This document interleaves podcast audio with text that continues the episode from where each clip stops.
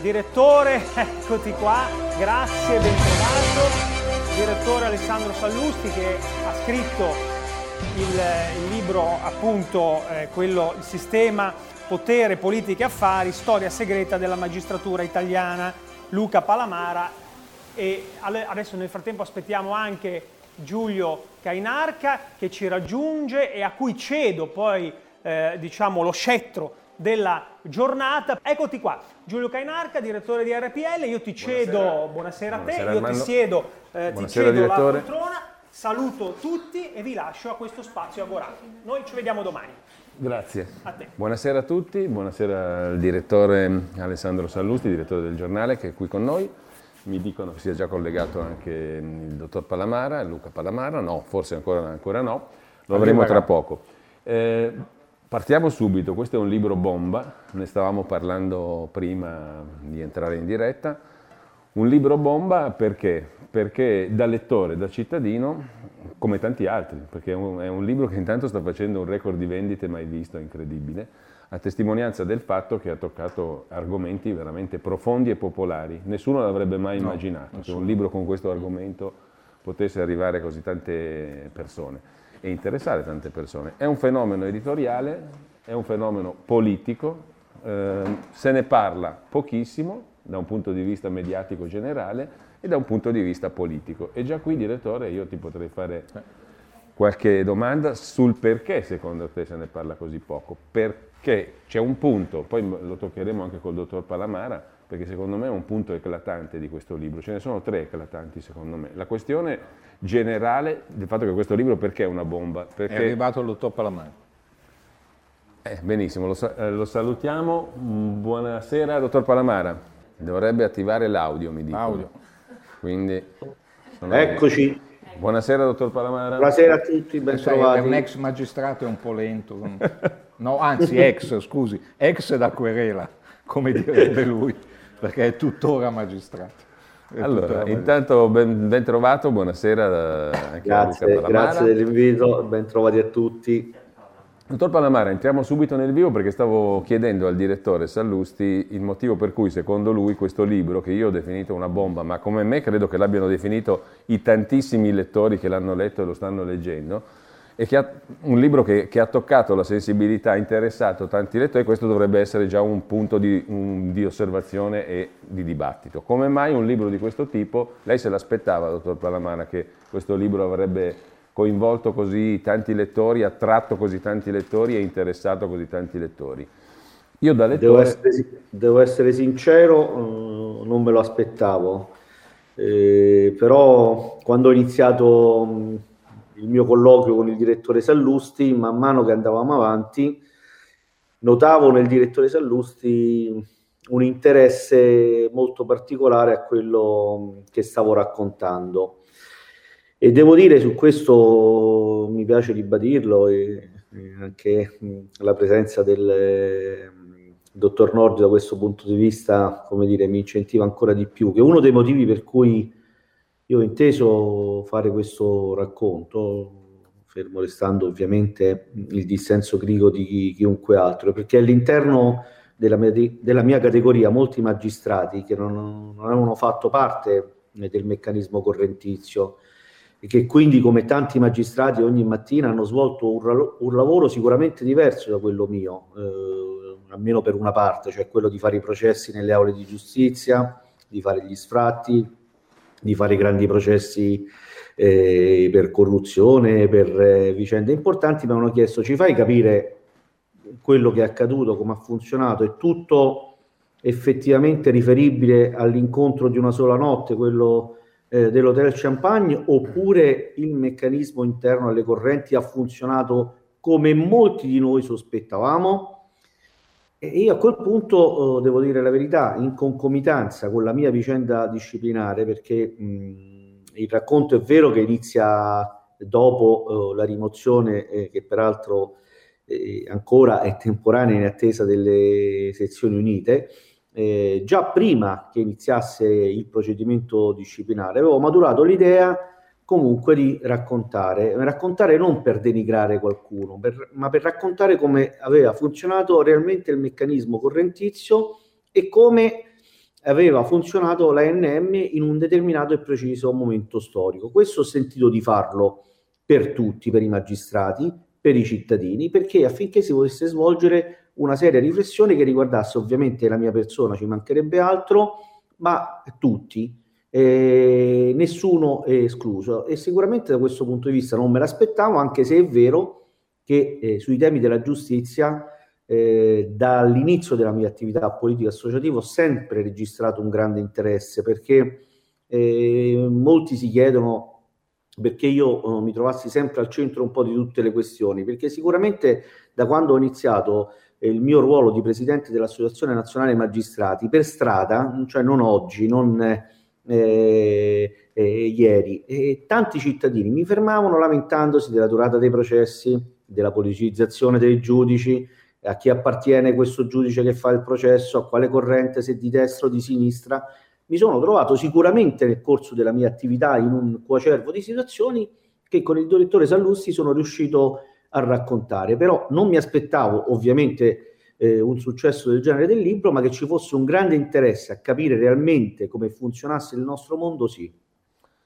Allora, io chiedo a questo punto a, a, lei come magistrato, al direttore Sallusti come giornalista, il motivo per cui questo libro, io l'ho definito bomba per un motivo molto semplice, perché a me pare che ci sono tre grossi nuclei. Primo, di legalità costituzionale, eh, violata, stravolta, per come viene raccontato eh, l'esercizio della funzione giudiziaria da un punto di vista in senso lato politico-istituzionale.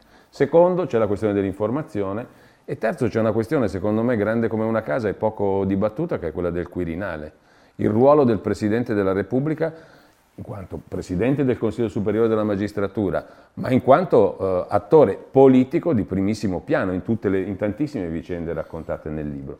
Ma allora io chiedo come mai tutto questo non fa parte del dibattito mediatico, direttore, ma neanche diciamo, politico, ma a quanto mi risulta neanche del dibattito all'interno della categoria. Il dottor Palamara diceva io ho parlato per stimolare un dibattito, guarda, la, che a tutti gli effetti non c'è. La, la cosa più paradossale è che quel poco tanto di dibattito che ha scaturito il libro l'ha scaturito proprio all'interno della magistratura, che è ancora un Moloch, è ancora impermeabile, ancora arroccata, però a me sembra di capire che dentro la magistratura questo libro abbia fatto più uh, rumore e più eh, ha suscitato più dibattito di quanto non lo abbia suscitato nel mondo politico e nel mondo eh, delle istituzioni e nel mondo dei giornali.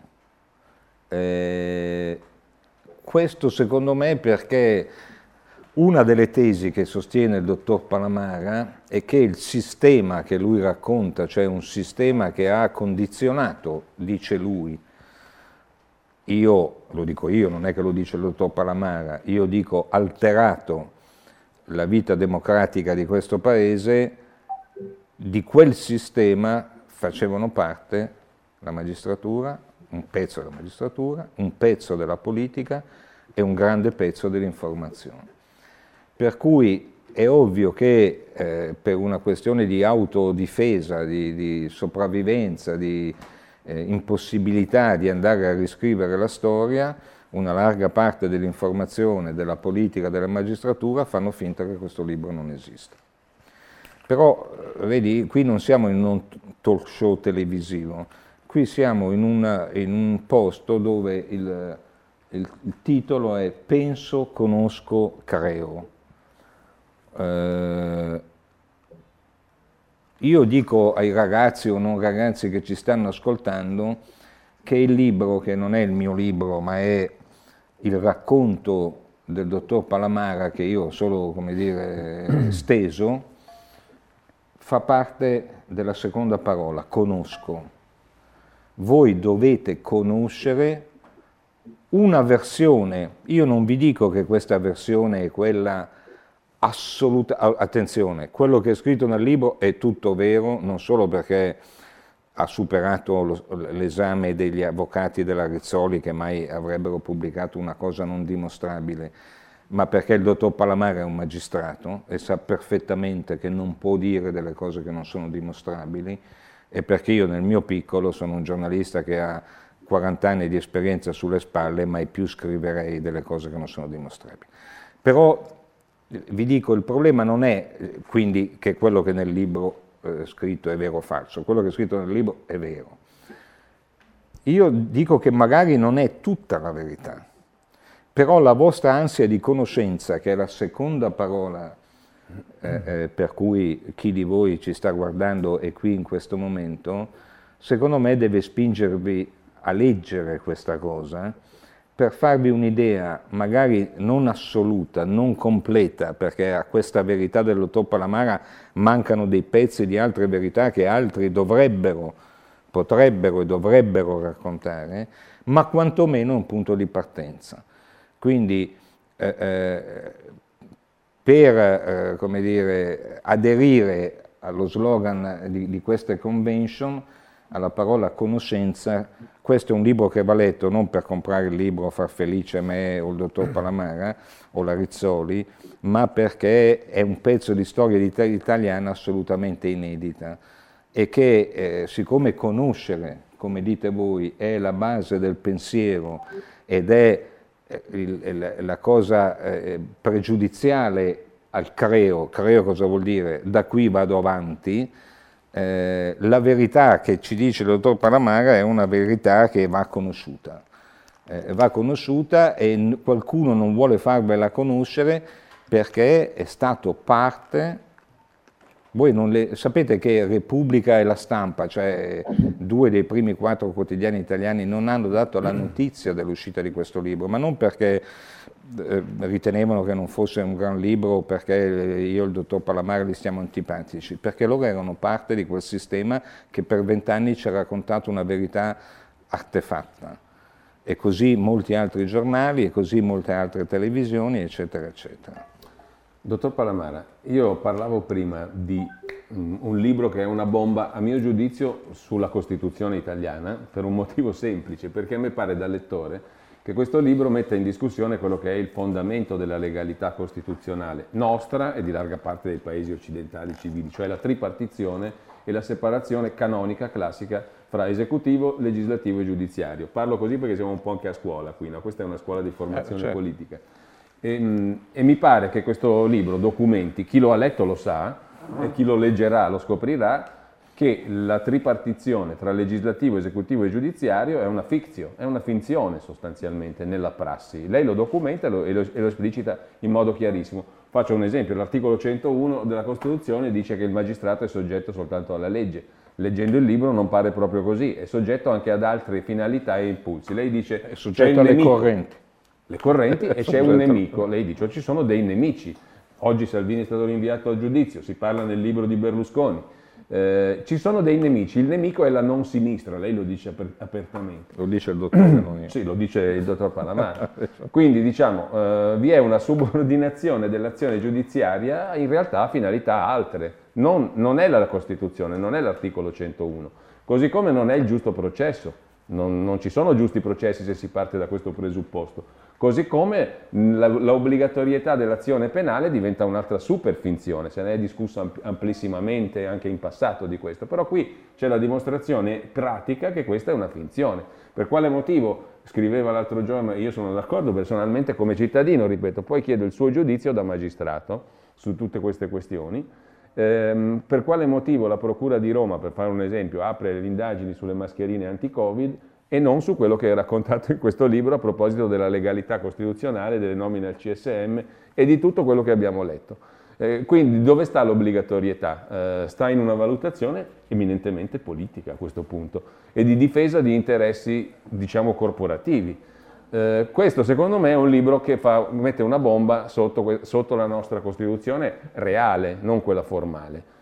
Perché a suo giudizio, dottor Palamara, di questo non si discute? Glielo chiedo da cittadino a cittadino e lei però ha una marcia in più perché è un magistrato. Quindi mi può dare una risposta più interessante di quella che mi dà il cittadino. Sì, allora, proprio perché ci, stanno, ci sono dei ragazzi, c'è una scuola di formazione politica, e penso che questo sia il vero tema eh, da approfondire. Non parlerei di una bomba, ma parlerei di un momento di riflessione, perché che cosa accade? Quello di cui lei ha parlato è indubbiamente quello di cui ci occupiamo. Quanto tiene ancora oggi il tema della ripartizione dei poteri dello Stato, del rapporto tra legislativo, esecutivo e giudiziario e soprattutto quanto tiene il rapporto tra eh, politica e magistratura. Nel 1948 si fece una scelta precisa, eh, si volle eh, creare, quando entrò in vigore la nostra Costituzione, una magistratura indipendente dal potere politico.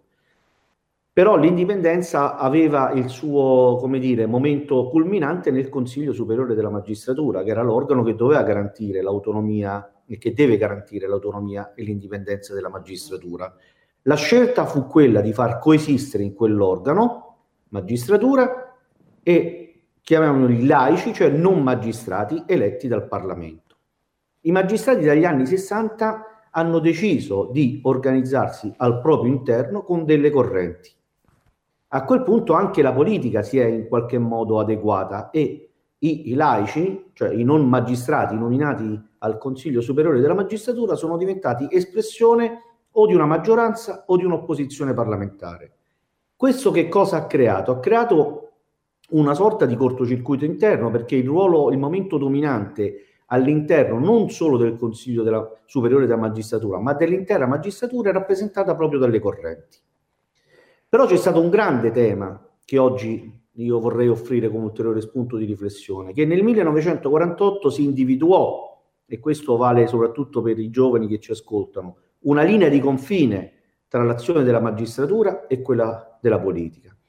Perché in uno Stato democratico la magistratura deve indagare, questo è bene dirlo, su chiunque, ma deve farlo non solo nel rispetto delle regole, ma anche individuando appunto una linea di confine tra quella che è la politica e la magistratura. Era stata individuata questa linea, era l'autorizzazione a procedere, cioè il Parlamento, se un magistrato svolgeva un'indagine sulla politica, doveva decidere se concedere o meno l'autorizzazione a procedere. Nel 1993 fu il Parlamento stesso che decise di togliere l'autorizzazione a procedere da quel momento non c'è più una linea di confine e quindi ogni azione della magistratura, quando tocca un eh, rappresentante della politica, rischia di essere strumentalizzata, rischia di diventare un'azione tesa a verificare non la fondatezza o meno di una determinata notizia di reato, ma un'arma che viene utilizzata contro questo o quel eh, rappresentante della politica. Questo ha creato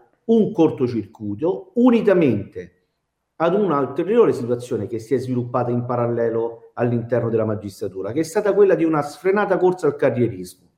È diventato all'interno della magistratura fondamentale di, eh, ricoprire il ruolo di procuratore della Repubblica, di presidente del Tribunale, ma soprattutto, questo è, quello, un tema che viene sviluppato eh, con il direttore Sallusti, i riflessi di Tangentopoli del 1992, l'esaltazione del ruolo del pubblico ministero e dal 2007 data nella quale vengono aumentati i poteri del procuratore della Repubblica del, potere, del procuratore della Repubblica.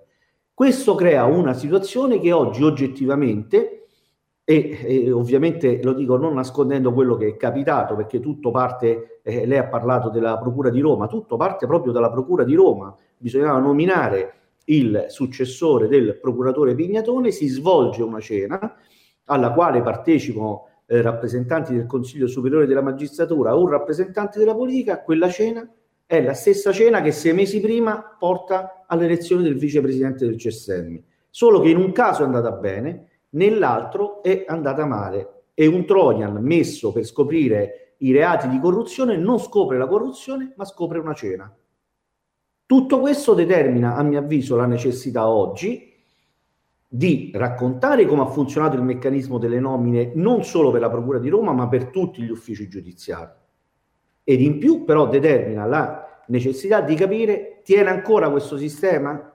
A proposito della domanda che lei ha posto, esiste veramente una linea di confine tra la politica e la magistratura o la magistratura ormai ha varcato eh, quella linea di confine e quindi eh, tutto poi eh, necessariamente è in qualche modo determinato e orientato dall'azione della magistratura. E la politica è in grado oggi di fare delle riforme che possano impattare sul sistema?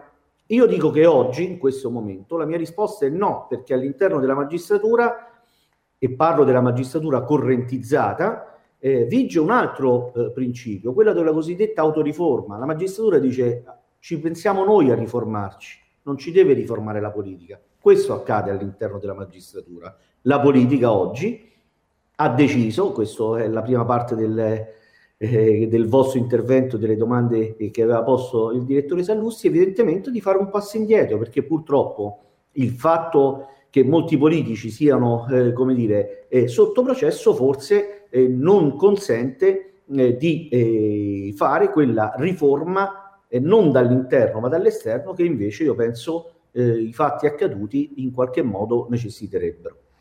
Direttore Sallusti, su, appena, su ciò che ha appena detto il, il dottor Palamara, lei è d'accordo?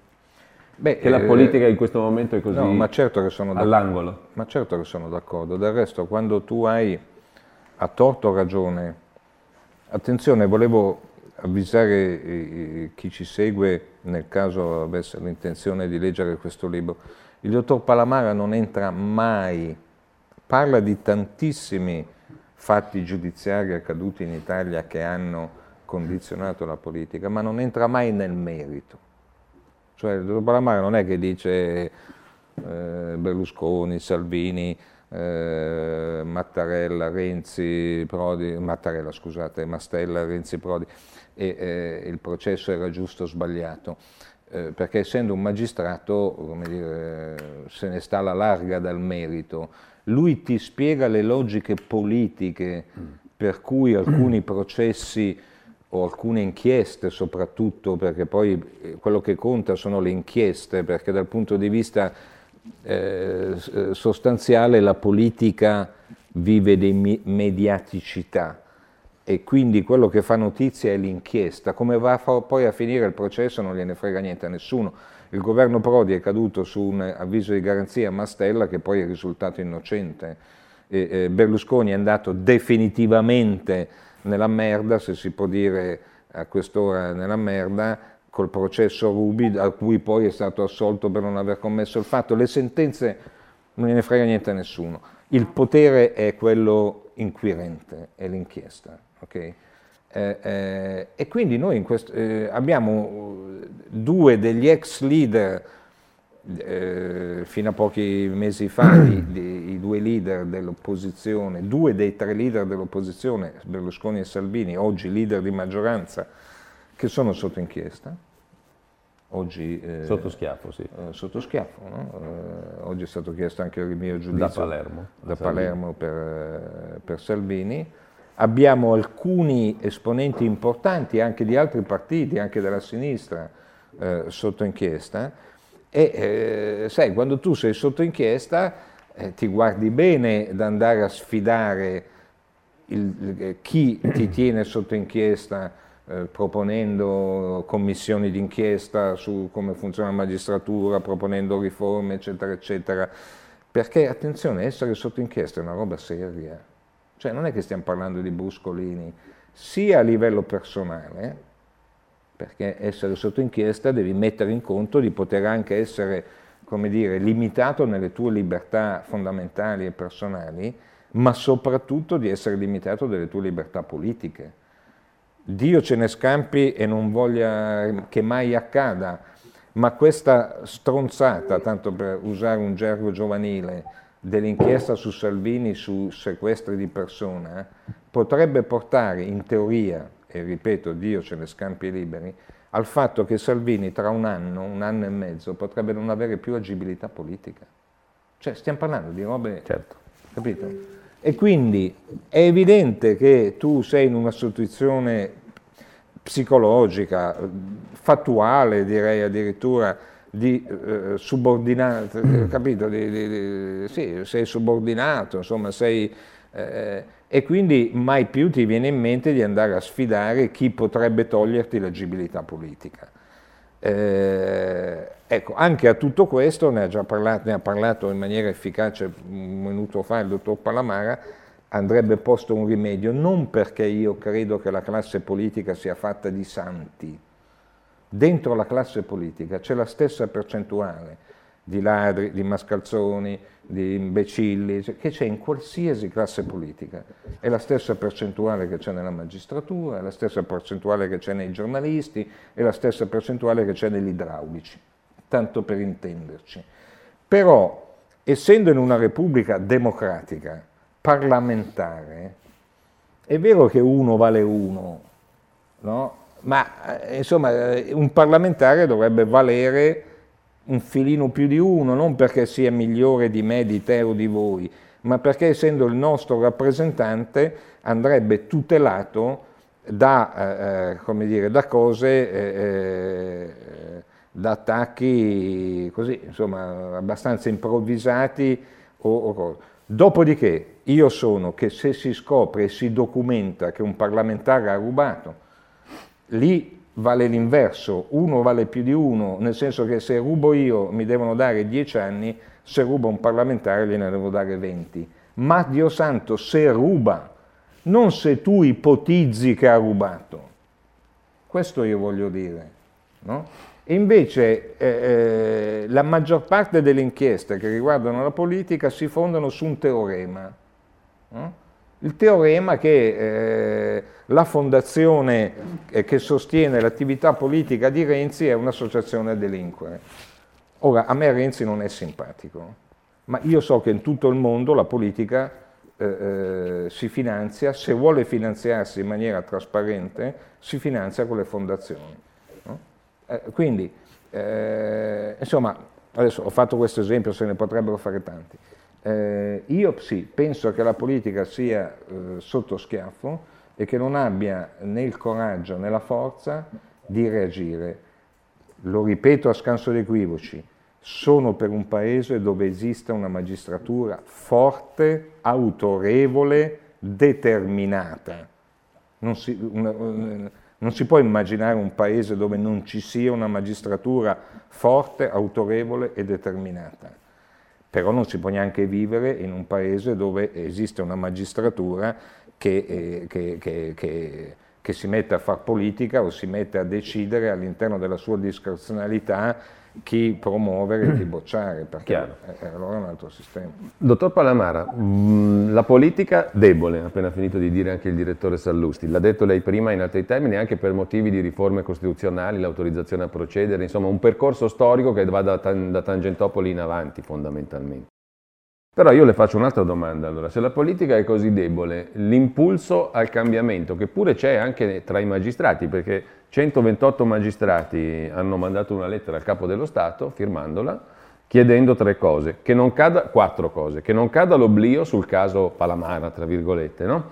che mh, ci sia una commissione parlamentare di inchiesta, cioè chiamando la politica a fare qualche cosa di forte, che probabilmente a questo punto voi ritenete che non si farà, eh, e da un punto di vista più specifico hanno chiesto anche che per evitare diciamo, che si perpetui quel sistema così ben descritto nel libro, eh, si proceda al sorteggio nella procedura di selezione dei componenti del CSM, cioè l'organo di autogoverno appunto della magistratura, e la rotazione degli incarichi direttivi, per evitare quel mercimonio che nel libro è descritto chiarissimamente. Ecco, secondo lei questa strada, se la politica è debole, se la magistratura ha tutto l'interesse a mantenere il sistema, sarà una strada percorribile o questo appello rimane così, mm, un appello teorico di buona volontà, di buon senso se vogliamo, ma nel limbo? Allora, facciamo una bella fotografia interna di com'è il mondo della magistratura oggi. Il mondo della magistratura è composto da circa 10.000 magistrati, la maggior parte dei quali aderiscono all'Associazione Nazionale Magistrati, all'interno della quale ci sono le correnti. Non tutti sono iscritti alle correnti. La corrente che, eh, tra virgolette, mh, fidelizza maggiormente i propri iscritti è la corrente di aria che tradizionalmente è la corrente di sinistra della magistratura. Poi cioè, ci sono le altre correnti, quella di cui io facevo parte, Unità per la Costituzione, che è la cosiddetta corrente di centro, e magistratura indipendente che sono meno ideologizzate e soprattutto magistratura indipendente pensa più alle problematiche interne della magistratura, alle questioni eh, stipendiali, alle questioni logistiche, al fatto che mancano i cancellieri, i giudici e quant'altro. Tanti altri magistrati non aderiscono alle correnti. Non aderendo alle correnti sono tagliati fuori da quel sistema che io non definirei mercimonio, il sistema delle nomine correntizie, invece, mh, per dare un'idea un po' più chiara pure ai giovani che ci ascoltano, riflette un po' il famoso meccanismo Cencelli che c'era nella politica. E nel libro c'è una parte dove si parla della regola del tre, uno a me, uno a te, uno all'altro, e questo determina una sorta di spartizione e una sorta di accordo per individuare il eh, magistrato che obiettivamente il magistrato che fa la domanda è un magistrato eh, come dire che eh, ha una carriera professionale che gli consente di fare eh, come dire, quelle domande, ma non riuscirebbe ad arrivare al posto che vuole se non ha una sorta di appartenenza. Questi 100 magistrati, che sono quelli di cui lei parlava, eh, sono coloro i quali non da oggi, ma da ieri direi, hanno forzato, vogliono forzare il sistema e già all'interno appunto vogliono porre una questione, dire questo sistema non regge più perché è un sistema che riflette ciò che non funziona della politica ed è il sistema delle correnti che è degenerato.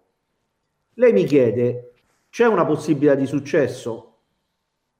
Questo, se dovessimo, come dire, fare una previsione oggi, eh, come dire, eh, sarebbe eh, una, una domanda di difficile risposta, però il fatto che già all'interno questo dibattito quotidianamente prenda piede e quotidianamente questi 100 magistrati vogliono creare pressione, vogliono che io vada a parlare nelle commissioni eh, parlamentari, vogliono che io vada nel CSM, può costituire a mio avviso un tema di riflessione proprio per quella politica che invece non vuole agire, che anziché fare una riforma contro qualcuno, eh, possa in qualche modo invece modernizzare lo Stato. Oggi abbiamo un governo che si dice che deve avere una eh, proiezione europeista. La proiezione europeista vuole, come diceva il direttore Sallusti, una giustizia che funzioni, soprattutto nel versante civile, e dei meccanismi diversi, quelli di cui abbiamo parlato, comunque al di là della mia vicenda personale, quantomeno eh, sono entrati in crisi. E le rispondo.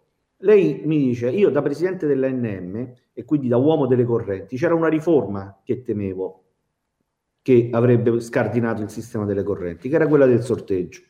Perché il sorteggio è quello che spariglia il meccanismo interno. Finché tutte le altre riforme di cui si parla, legge elettorale, sono dal 75, non so, mh, mm, ci sono colleghi più bravi di me che hanno fatto uh, tutto il conto delle leggi elettorali che si sono succedute, eh, sono state sempre superate. Le faccio proprio velocemente un esempio banale. Nel 2002 eh, il governo di centrodestra riforma la legge elettorale per superare il sistema delle correnti, creando eh, un cosiddetto eh, sistema eh, maggioritario. E quello doveva consentire un collegio unico nazionale a chiunque di candidarsi. Vuole sapere come è andato a finire? Che nelle ultime elezioni, quelle dell'attuale CSM, eh, c'erano quattro posti eh, per ehm, eh, i pubblici ministeri Sa quanti candidati sono presentati? Quattro, ognuno rappresentante di ogni corrente. Quindi non c'è nessuna legge elettorale che può risolvere il problema. Il problema lo si risolve facendo, a mio avviso, oggi una forzatura, cioè creando, dando la possibilità a nuovi magistrati di diventare la classe dirigente della magistratura. Sono magistrati che ogni giorno fanno processi importanti nelle aule di giustizia. Quindi se fanno i processi, ad esempio, di un omicidio o di, una, di, un appalto miliardario e quant'altro, io penso che possano in qualche modo, fatto un periodo di rodaggio, anche gestire eh, il Consiglio Superiore della Magistratura. E lo stesso discorso vale per la componente laica. Eh, il nostro dire, eh, racconto inizia con una domanda del direttore Sallusti, ai tempi nostri non abbiamo Vittorio Bachelet, tanto vale porsi anche il problema eh, di chi debba rappresentare la componente laica eh, nell'attuale sistema. Io penso che questa sarebbe la vera sfida per il futuro, per i giovani, questa sarebbe una vera sfida per dare al Paese una magistratura moderna, rispetto- rispettosa delle regole e depoliticizzata, il che non significa non avere un'idea o un'opinione, ma una, magistra- ma una magistratura che viene ricondotta nel proprio ruolo, eh, di cui parlavamo all'inizio, istituzionale anche nel rapporto eh, con, poteri, con gli altri poteri dello Stato. Direttore Sallusti, dottor Palamara, da entrambi io vorrei porre due questioni ancora velocemente, ma importanti secondo me da cittadino, da lettore del libro. Al di là delle questioni personali e delle vicende, come diceva giustamente lei, direttore Sallusti, il libro non entra nel merito delle singole vicende che riguardano le persone citate, che siano politici o magistrati, però attraverso queste vicende fa diciamo, vedere e mette in luce delle questioni istituzionali e secondo me generali importantissime. Due ne voglio citare, quelli che ho citato prima, la questione del Presidente della Repubblica e la questione del mondo dell'informazione. Sulla prima, eh, lei diceva appunto, direttore, il um, dottor Palamara non entra nel merito, però dice delle cose ben precise.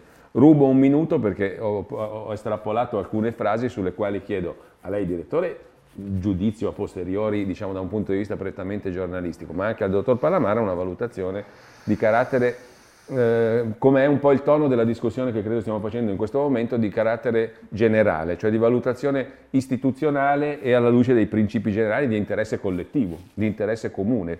Primo, mh, mm, i magistrati, ne ho citato prima i 128 che hanno firmato l'appello. Però nel libro lei dice, dottor Palamara, che i magistrati che sfidano il sistema vengono messi al, al margine, fuori. De Magistris, Forleo, Ingroia, Sabella, San Germano, sono alcuni dei nomi citati. Non per far nomi, ma per appunto enucleare questioni generali. De Magistris, lei dice, lo scarichiamo con Cascini, magistratura democratica, e condividiamo questa scelta con il Quirinale, tramite il compianto Loris D'Ambrosio, il mio riferimento al Colle un'azione punitiva di quel genere nei confronti di un magistrato non c'era mai stata. Hm? Eh, più recentemente lo stesso magistrato in un'intervista al giornale a Felice Manti dice esattamente che il vero elemento inquietante in tutta questa storia che emerge dal libro è eh, il coinvolgimento pieno del Quirinale, scandaloso perché garante della Costituzione, presidente del CSM, il capo dello Stato. Il Quirinale sotto Napolitano ma anche diciamo, attualmente, risulta un attore protagonista delle trame raccontate nel libro, delle storie raccontate nel libro. Loris D'Ambrosio, lei lo definisce, dottor Palamara, tessitore della tela fra le parti del sistema. No? La NM lavorava sotto copertura del Quirinale, l'Associazione Nazionale Magistrati. Andiamo da Gianfranco Fini con la giunta dell'Associazione Nazionale Magistrati perché? Perché era ben visto dal Presidente della Repubblica in quanto contro Berlusconi. Loris D'Ambrosio per la formazione del governo Monti dice a lei, dottor Palamara, Luca, scusa, sono stato impegnato, è stato faticoso trovare la quadra, abbiamo deciso che il nome per la giustizia è quello di Paola Severino. E lei dice, interpreto quella telefonata come il regista di tutto è il presidente. La Severino non conosce il nostro mondo, non conosce gli equilibri della magistratura, tu la devi aiutare, devi avere un feeling con lei, è importante anche per noi, a me cittadino io non, non, voglio grane giudiziarie e evito di qualificare questo tipo di linguaggio.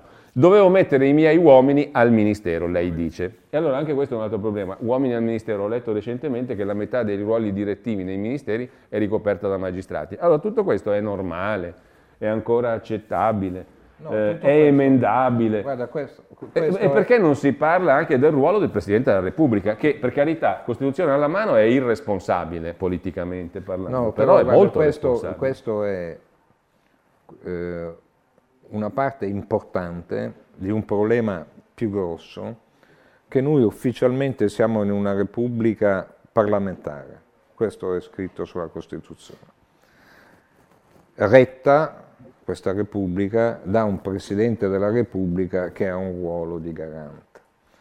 Quindi credo che anche un giovane che ci sta ascoltando intuisca o deduca che questo Paese lo manda avanti il Parlamento e il Capo dello Stato vigila che questo avvenga in maniera corretta.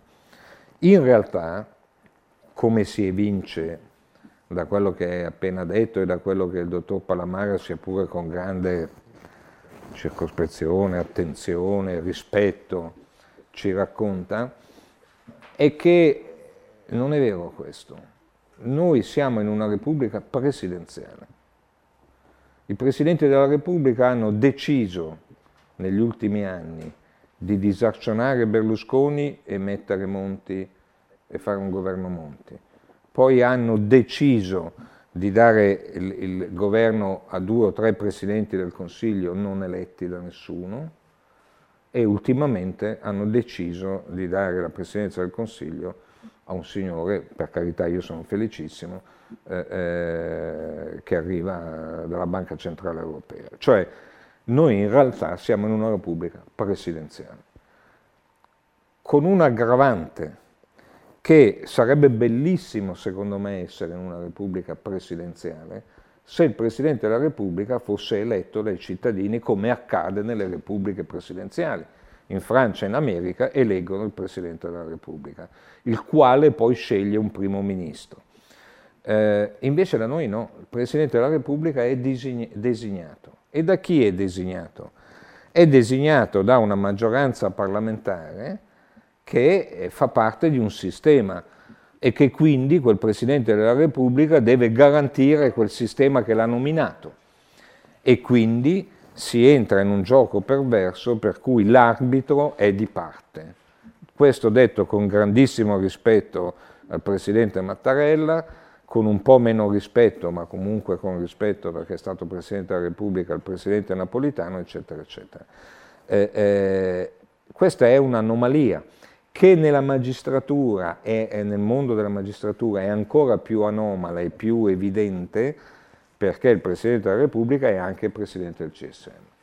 E quindi a titolo, come dire, per mettere eh, eh, naso in quello che riguarda eh, eh, l'attività della magistratura, forse avrebbe meno titolo a mettere naso nel modo in cui il dottor Palamara non ci dice, perché sennò mi lanterei eh, che il dottor Palamara dice delle cose che in realtà non dice, ma che io da lettore, neanche da scrittore, da lettore di quel libro intuisco, cioè che il presidente napolitano eh, eh, non solo voleva essere informato di cosa accadeva in quanto presidente del CSM, ma che forse suggeriva anche che cosa doveva accadere e che cosa non doveva accadere. Dottor Palamara, aggiungo, lascio il suo commento da un punto di vista mh, mm, appunto, di valutazione dal suo punto di vista di magistrato di quanto ci ha appena esposto anche il, il, direttore Sallusti. Rispetto a quello che dicevo prima rimangono le mie domande nei suoi confronti. Ne aggiungo un dettaglio, io mi ricordo che seguì all'epoca molto dettagliatamente la vicenda del dottor De Magistris e le sue indagini e il Quirinale a un certo punto uscì un'agenzia, un'ANSA, dice il Quirinale, il capo dello Stato, Dopo che ci fu famoso, il famoso sequestro dei faldoni nottetempo, sì, la, la guerra tra procure della Repubblica. Guerra tra procure, il Quirinale mh, chiede che vengano portati al Quirinale quei faldoni. Nel giro di tre ore poi ci fu la smentita, non è, non è possibile.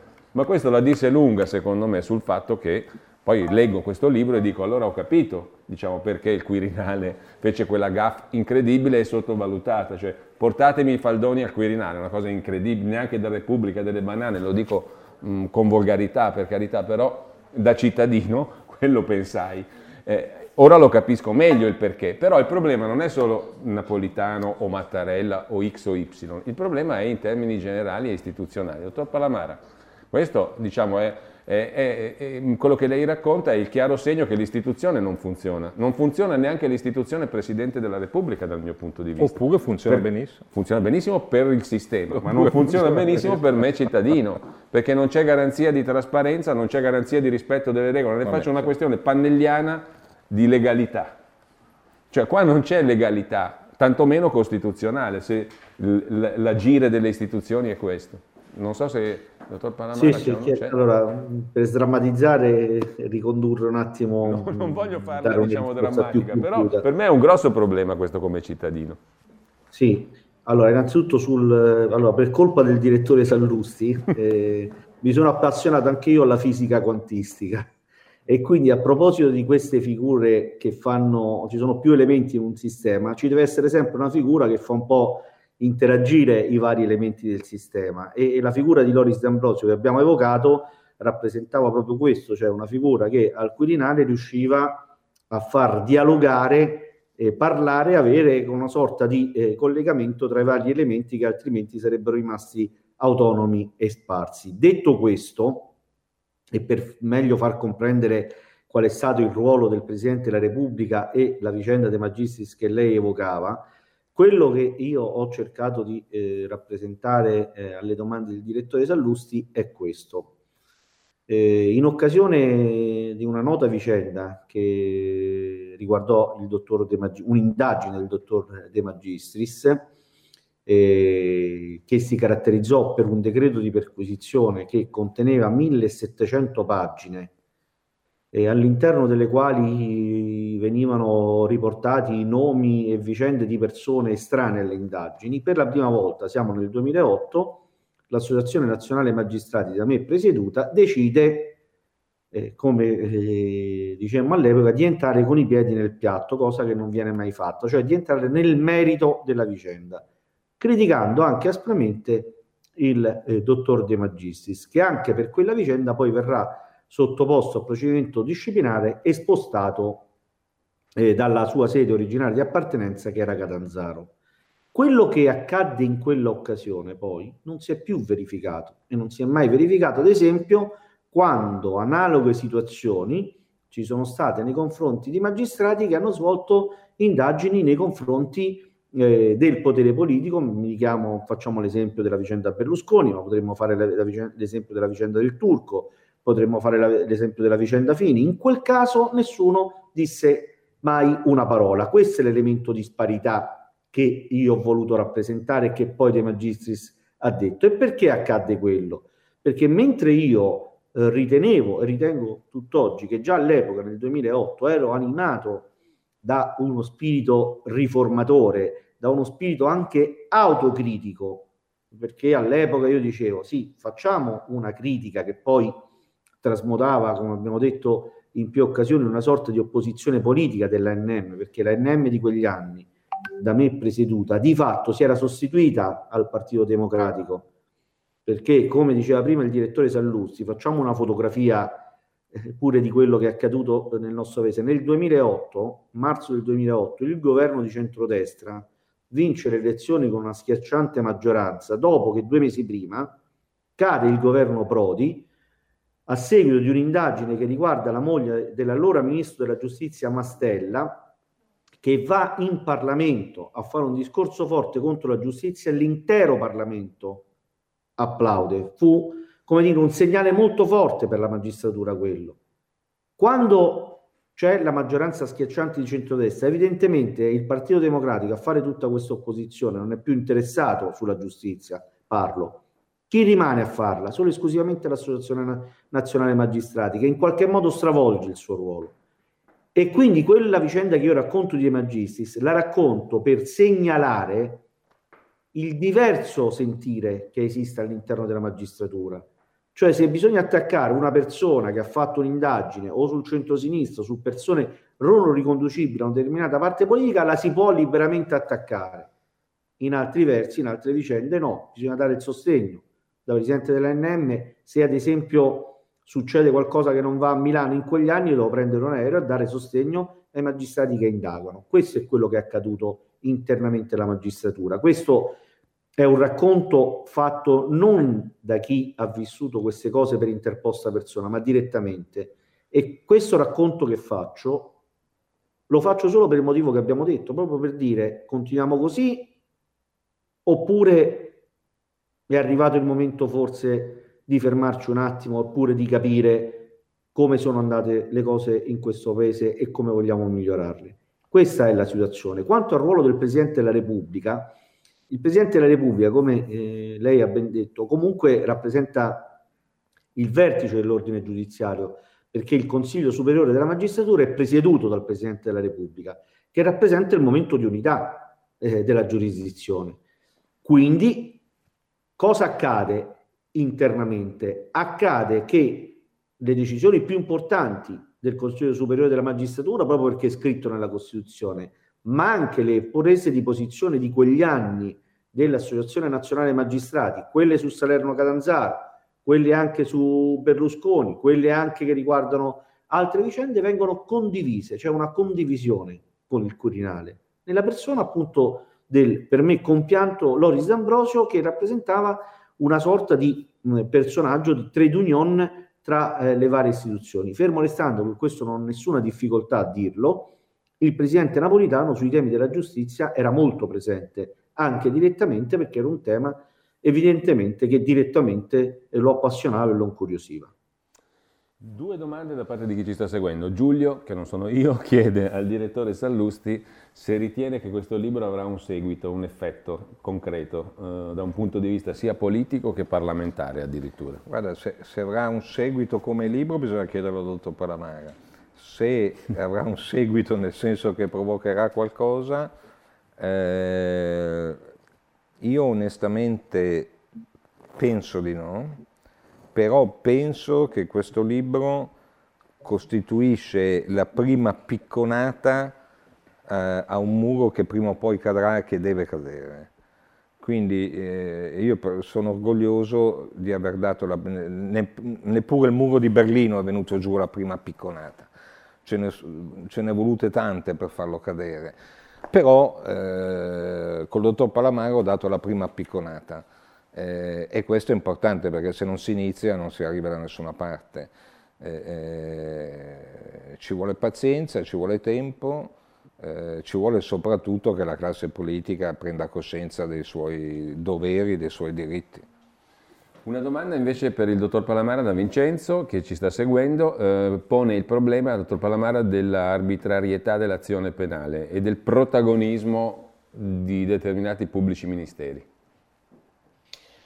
Allora, eh, rispondo ovviamente a questa domanda non prima di aver detto eh, che tutto ciò che ho fatto e che farò è solo, ripeto, mh, per dare al Paese una giustizia giusta e per eh, l'amore e la passione che sempre ho avuto e avrò eh, per il mio mestiere e per eh, un tema che riguarda i cittadini. Devo dirle che in questa mia nuova esperienza mi fa molto male spesso sentire eh, storie di tante persone che hanno vissuto sulla loro pelle tutta la drammaticità eh, del processo e spesso eh, degli effetti ingiusti che il processo ha fatto. E se prima, come dire, ero determinato, oggi lo sono ancora di più. E tra i grandi temi ci sono anche quelli di cui lei mi ha appena domandato, cioè il tema dell'obbligatorietà dell'esercizio dell'azione penale sicuramente è un altro dei grandi temi internamente è un simulacro difendere l'obbligatorietà dell'azione penale perché eh, rappresenta l'espressione dell'uguaglianza e della legge uguale per tutti. Purtroppo eh, la realtà dei tribunali, la realtà degli uffici di procura dice altro, ci sono tantissimi fascicoli sui tavoli dei pubblici ministeri, tantissime carte, non si riescono a fare tutte, è impossibile eh, umanamente, quindi eh, si pesca un po' dal mazzo.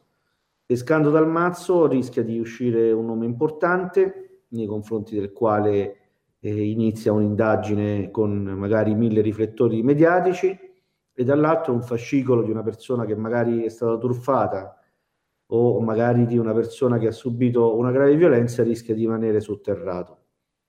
Anche questo purtroppo eh, è una realtà con la quale io penso eh, bisognerà avere il coraggio di affrontarla non difendendo i principi, ma avendo eh, di mira e come obiettivo la tutela degli interessi dei cittadini. Dobbiamo chiudere, non abbiamo toccato il tema dell'informazione, credo che dobbiamo chiudere a questo punto. Sì. Eh, non, dobbiamo, abbiamo no, ma perché dobbiamo lavorare. Non abbiamo a sufficienza parlato del mondo dell'informazione, ma avremo modo magari di riparlarne. Io ringrazio allora il direttore Alessandro Sallusti, ringrazio il dottor Luca Palamara. Domani, a, a domani e grazie ancora. Grazie. Arrivederci a tutti. Ciao Luca.